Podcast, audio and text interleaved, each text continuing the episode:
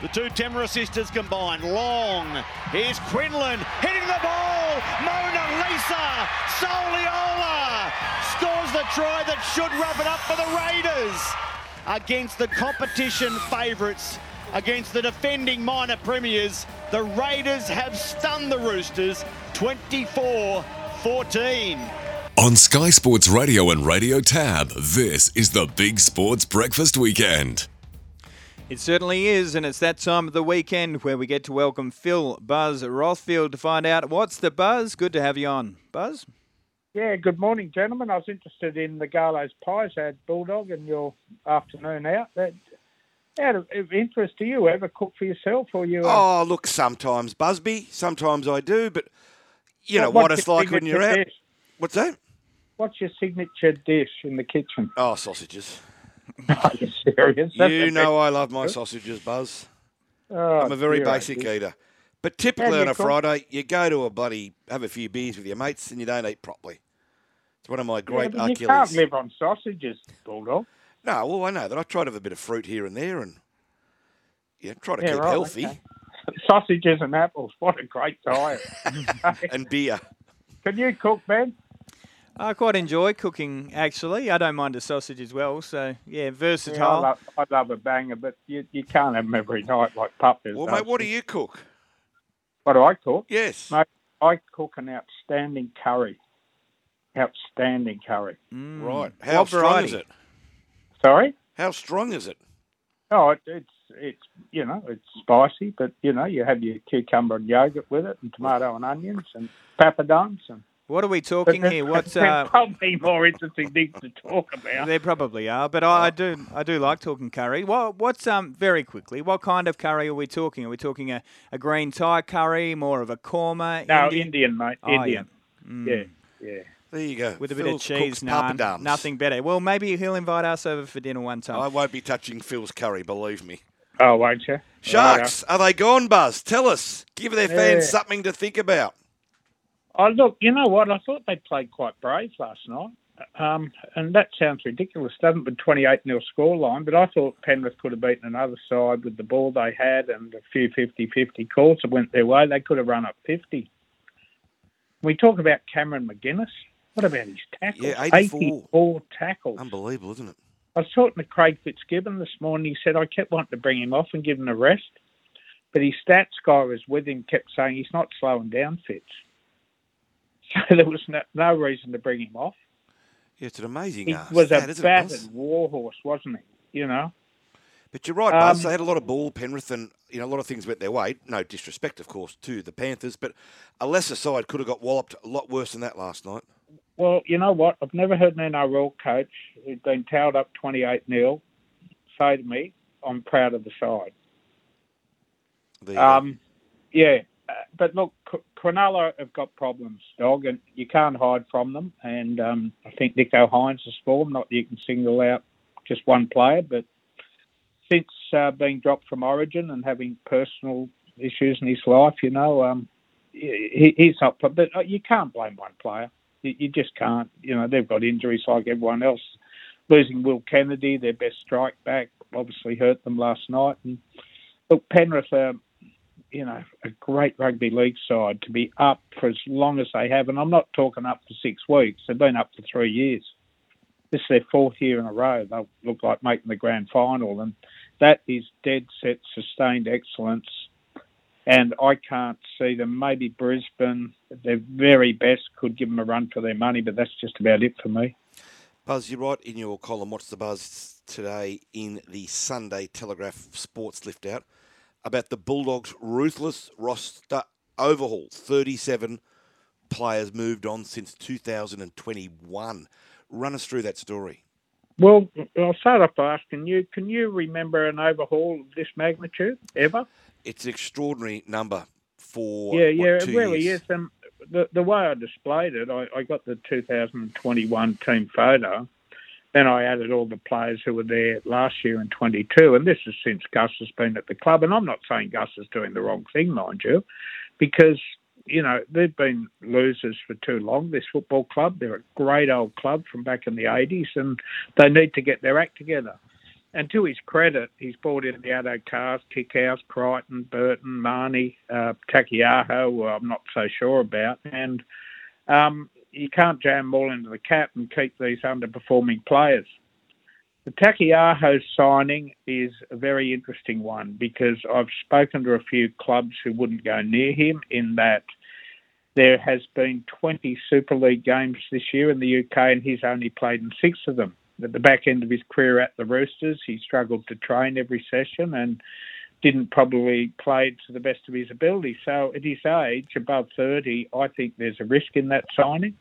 Um, but you know that, I've mentioned all those players they've signed. You can add Bronson Xerri and Liam Knight. Um, what concerns me about the Bulldogs guys is they still don't have an elite halfback. And if they're going to climb that ladder, make the top eight, make the top four in the next few years, they need a gun playmaker. They really do. So it's all right to flick all these players, and they've, they've, they've let a few good ones go. You do need to have someone who's going to call the shots.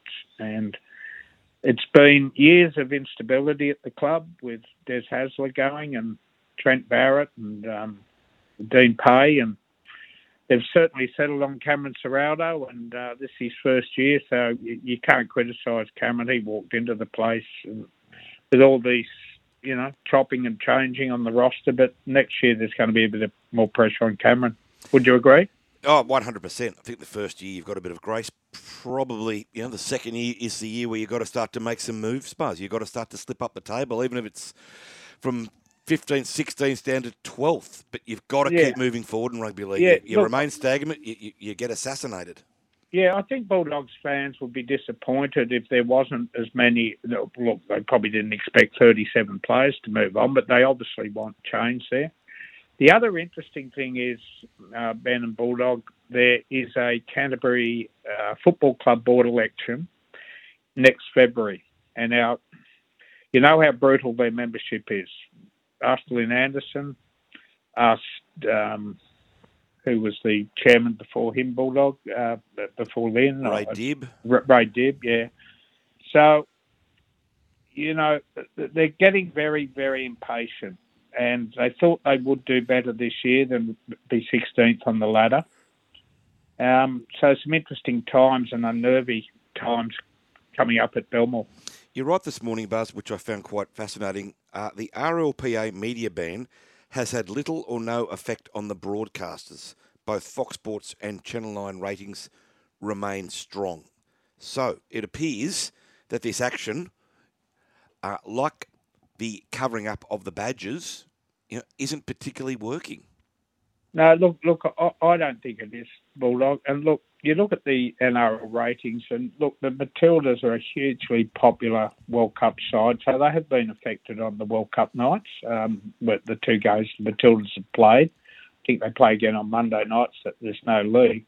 There is so much other sport on as well. We've we've had Wimbledon. We've got this great Ashes cricket series going on in England, which is on the same time that clashes with the eight o'clock NRL game. So no, I, I don't think it's had any effect. Well, I've actually seen numbers that it's had no effect except on those nights uh, they play. And it's interesting too, and I'll do something in the column tomorrow. A lot of the a lot of the tape on the logos came off over the weekend. Like you got Daly Cherry Evans on the front page of the Sunday Telly Sports section today with the logo there for all to see, and um, after his 300th game. But yeah, look, I don't know what's going to happen next. So I've been quite critical. Uh, look, at the start of this, I was of the opinion that both the NRL and the RLPA were equally at fault. That takes two sides to fight.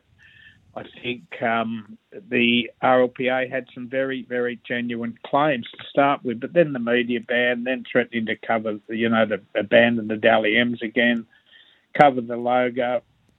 You know, delay kick-off times. It's stupidity. It really is, and they've got to get back to the table and negotiate. Now, Peter V'landys has offered them that. I speak quite regularly to Clint Newton. I'm urging him myself to do get back there, try and work this out, and we can just all move on because it's just it's disgraceful what's happening to the game right now. Buzz, you also write that Melbourne Storm have created a furor, and I agree with you Oh. here, by including the 2007 and 2009 NRL trophies as part of their 25 year anniversary celebrations on Friday night. Now, we know why there's a furor because those two premierships were stripped from the Storm for systematic salary cap cheating. Yes.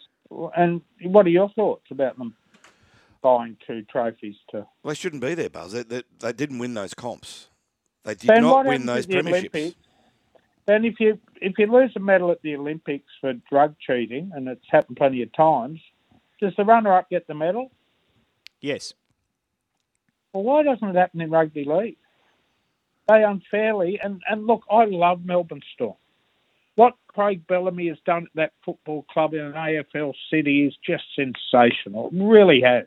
Putting, I didn't, I wasn't sure back in '99 rugby league would work in Melbourne, but it sure has. But this is disgraceful. They were, they cheated those years. 1.7 million dollars they cheated. Players were given boats, store cards for 20 grand, double contracts. They unfairly won those two premierships, and for them to go and celebrate them and put it out in social media, not even do it privately, I think it's so wrong. It's not funny. I do think taking premierships off teams is a little bit like trying to put the genie back in the bottle. But there's a big difference between those players got to celebrate. They were up there on the dais. They got uh, their awards, etc. You can't take that away. It's it's been gone. But you can. But they had an unfair advantage, Ben. They did, but you can stop them down the track retrospectively, still claiming it with trophies. Well, they went to the trophy maker. You know what they did? They paid twenty thousand dollars for each trophy, and they had a big dinner and public showing on Friday night at Marvel Stadium. yeah. It's wrong. I rang Andrew Abdo about it. Got a no comment. Wow, I'm surprised they don't have a firm stance on it. To be honest. Who did they beat in those grand finals? Parra was one of them. Bulldog in nine. Uh, 2009 and in Was it Manly? 2007 was Manly. Yeah. Buzz, before you go, um, you're right again. It's a sickening sight that Johnny Lewis and Jeff Fenech never want to see again. Two Australian boxing legends agree that the referee or ringside doctor should have stopped AFLW star Taylor Harris's fight for the Australian Super welterweight Yeah. title last week. I saw some images of Harris after that bout. Her face was a mess, Buzz. Oh, look, I, I didn't like it, Bulldog, and I'd say the same if it was a male boxer. There comes a time in fights, and look, look I, I I ran out of space there, and I, I didn't run their um, Johnny and uh, Jeff's uh, actual quotes.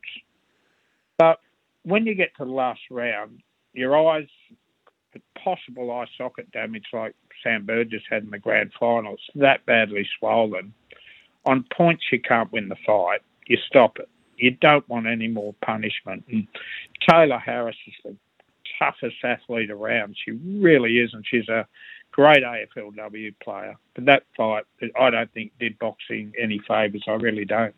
No, sometimes athletes need to be saved from themselves, don't they? Because Absolutely, they wouldn't Ben. be the champions they were if they didn't have that that killer instinct. Thanks very much for your help over the past five weeks, Buzz. Really appreciate it. Obviously, we had you in studio, the first of them, but uh, hopefully, I'll see You you, again soon.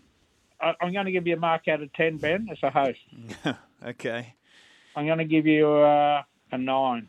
Nine. That's very generous, Buzz. You don't normally hand out Well, such I- praise. Well, no, I, I, I'm going to give you a nine. I'm not going to tell you why you've lost that at the point. It could have been a 10, but that's a discussion for another day. It but well done, is. Ben. Well done, Bulldog. Thanks, brother. Thanks. We'll chat again We'll soon. talk to you later, Buzz. See you guys. See you, mate.